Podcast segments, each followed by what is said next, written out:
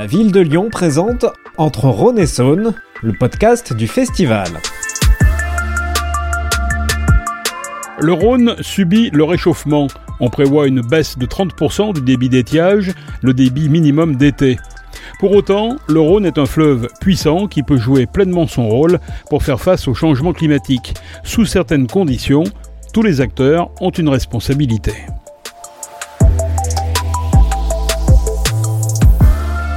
Bonjour, je suis Gérald de Bouchon, je suis journaliste et producteur de podcasts inspirants. Pour ce dernier épisode, je vous emmène sur le Rhône, un fleuve largement aménagé avec pas moins de 19 infrastructures produisant de l'électricité 100% renouvelable. L'ensemble de ces équipements est géré par CNR, la Compagnie Nationale du Rhône, qui joue un rôle de chef d'orchestre entre la Suisse et la Méditerranée.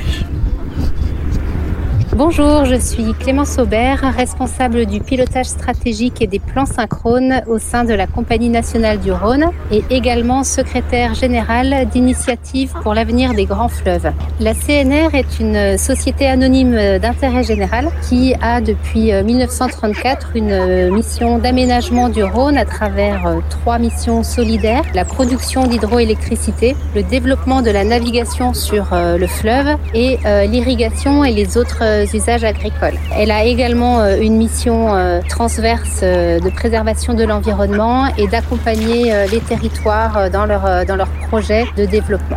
CNR a mis en œuvre depuis une vingtaine d'années un ambitieux programme de restauration du fleuve Rhône. C'est plus de 120 km qui ont été renaturés, restaurés et qui permettent finalement de remettre en eau des bras du Rhône qui ont été progressivement asséchés à travers notamment des opérations de restauration des marges. CNR par exemple sur certains secteurs du Rhône enlève des ouvrages qui ont été aménagés là au 19e siècle, notamment des épis, des ouvrages qui sont dans le lit du fleuve pour permettre la navigation. Et ce qu'on constate, c'est que petit à petit, ces ouvrages ont asséché les berges du Rhône et ont déconnecté le fleuve des milieux qui le bordent, ce qui est bénéfique pour la biodiversité, pour l'ensemble des milieux riverains du Rhône.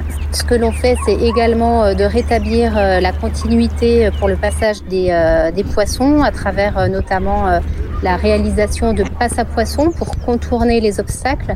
Et on a notamment commencé à le faire au seuil de la Fessine à Caluire. C'est des projets qui se poursuivent de manière à pouvoir permettre la montaison et la dévalaison des espèces migratrices. Il y a un élément quand même qui est très structurant chez CNR, c'est à Lyon, le port Edouard Herriot. Comment va évoluer ce port par rapport justement à ce réchauffement climatique? Alors le port de Lyon, c'est effectivement le premier ouvrage que CNR a réalisé en 1938, et c'est un port qui effectivement connaît un renouveau dans son activité, dans les fonctions qu'il peut apporter à la ville. Alors dans les projets qu'on peut citer et qu'on est très très fiers d'accompagner, c'est tout le développement de la logistique urbaine fluviale, c'est-à-dire faire en sorte que le port de Lyon soit une base arrière pour acheminer des marchandises en plein cœur de ville, et on a déjà initié des premiers projets. Alors il y a eu tout d'abord une déchetterie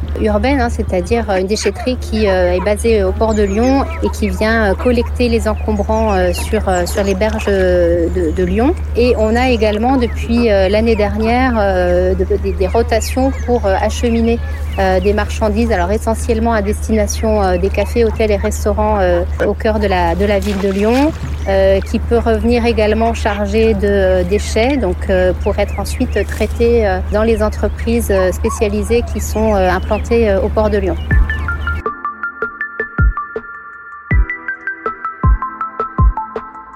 Au fil de ce podcast, nous avons bien compris que l'eau était l'affaire de toutes et tous. Tous les utilisateurs de la ressource, et ils sont nombreux, doivent travailler main dans la main, sous le regard aiguisé des citoyens. Encore faut-il que ces derniers comprennent tous les enjeux autour de l'eau. Celle qui dévale des montagnes, celle qui circule dans les fleuves et les rivières, celle qui arrive au robinet. Bref, l'eau indispensable à la vie.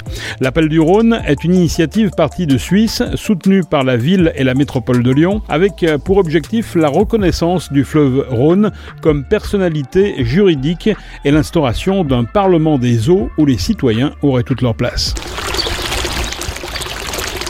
Bonjour, Charlène Descolons, je suis ingénieure hydrologue et cofondatrice de l'Association pour une hydrologie régénérative. Comprendre, transmettre, vulgariser les concepts d'hydrologie, d'hydrologie régénérative et engager les citoyens dans un nouveau rapport de l'eau. À ce titre, j'ai écrit un ouvrage, L'eau fait cornote, pour comprendre les enjeux systémiques qui pèsent sur la ressource en eau et les encourager à coopérer pour protéger la ressource en eau et l'ensemble du vivant. Quand en fait on regarde le cycle de l'eau, nos activités humaine s'approprie, s'accapare 24 000 milliards de mètres cubes d'eau chaque année. C'est comme si on détournait la moitié des fleuves et des océans et qu'on disait ça c'est pour nous, c'est pour les êtres humains. Et ça en fait, cette représentation du cycle de l'eau, on ne l'a pas et on n'en parle pas. Et en fait, le changement climatique va venir exacerber tous les effets, les impacts néfastes que l'on a déjà sur le cycle de l'eau. Comment à l'échelle humaine on peut agir ? On peut déjà s'intéresser à la question, chercher à réduire son empreinte eau. On peut faire des éco-gestes à la maison pour réduire sa consommation en eau. Là, on va en fait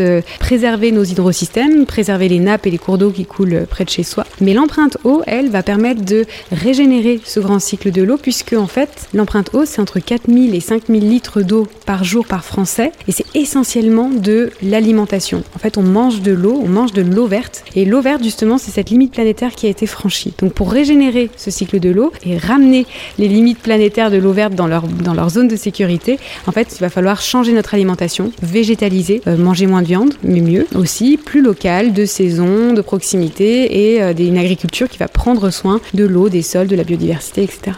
Pour vous, les Français ne sont pas assez associés justement à cette démarche aujourd'hui ? Tout est décidé par l'État ou par des sociétés qui ont des intérêts ? D'une manière générale, il y a une grande méconnaissance sur les enjeux de l'eau en France. On ne sait pas par exemple qui prélève le plus d'eau, qui consomme le plus d'eau, combien d'eau on consomme à la maison, notre empreinte eau, etc. Est-ce qu'on produit de l'eau pour faire de l'énergie ? Oui, combien ? En fait, ça, on ne sait pas, on n'en parle pas, très peu. Et donc du coup, de cette méconnaissance en découle un manque d'implication des citoyens dans ces organes qui vont décider de prendre soin d'une rivière, de rétablir la continuité écologique des cours d'eau, de construire ou pas un barrage ou rétablir une zone humide, etc. Donc en fait, les citoyens, pour qu'ils puissent s'intéresser, doivent savoir, avoir accès à cette information et être formés et informés pour pouvoir s'impliquer et s'investir dans ces parlements de l'eau. Le Rhône est un petit peu en avance là-dessus, je crois. Complètement. On a l'Assemblée populaire du Rhône, donc, qui a été initiée il y a plus d'un an, et qui fait son chemin. Des riverains ont été tirés au sort entre la Suisse et la France. En fait, c'est vraiment un exercice de démocratie directe pour que des citoyens s'emparent de la question et fassent des propositions pour protéger le Rhône et peut-être le reconnaître comme une entité juridique à part entière pour mieux le protéger et le prendre en compte à chaque nouveau projet qui vont impacter le Rhône. Pour terminer, une question existentielle. Les Lyonnaises et les Lyonnais pourront-ils un jour se baigner dans le Rhône ?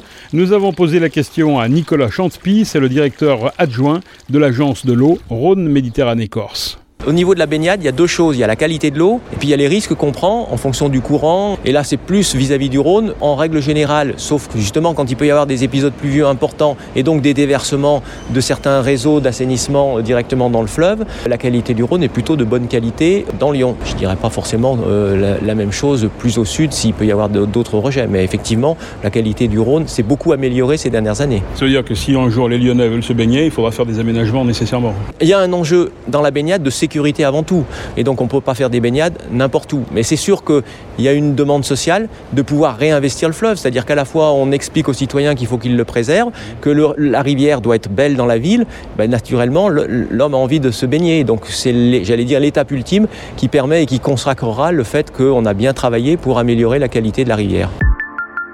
C'est sur cette note pleine d'espoir que nous conclurons ce podcast Entre Rhône et Saône, réalisé à l'occasion du festival qui se tient du 30 juin au 2 juillet, un week-end pour développer nos connaissances sur l'eau tout en s'amusant. C'était Entre Rhône et Saône, le podcast du festival avec la ville de Lyon.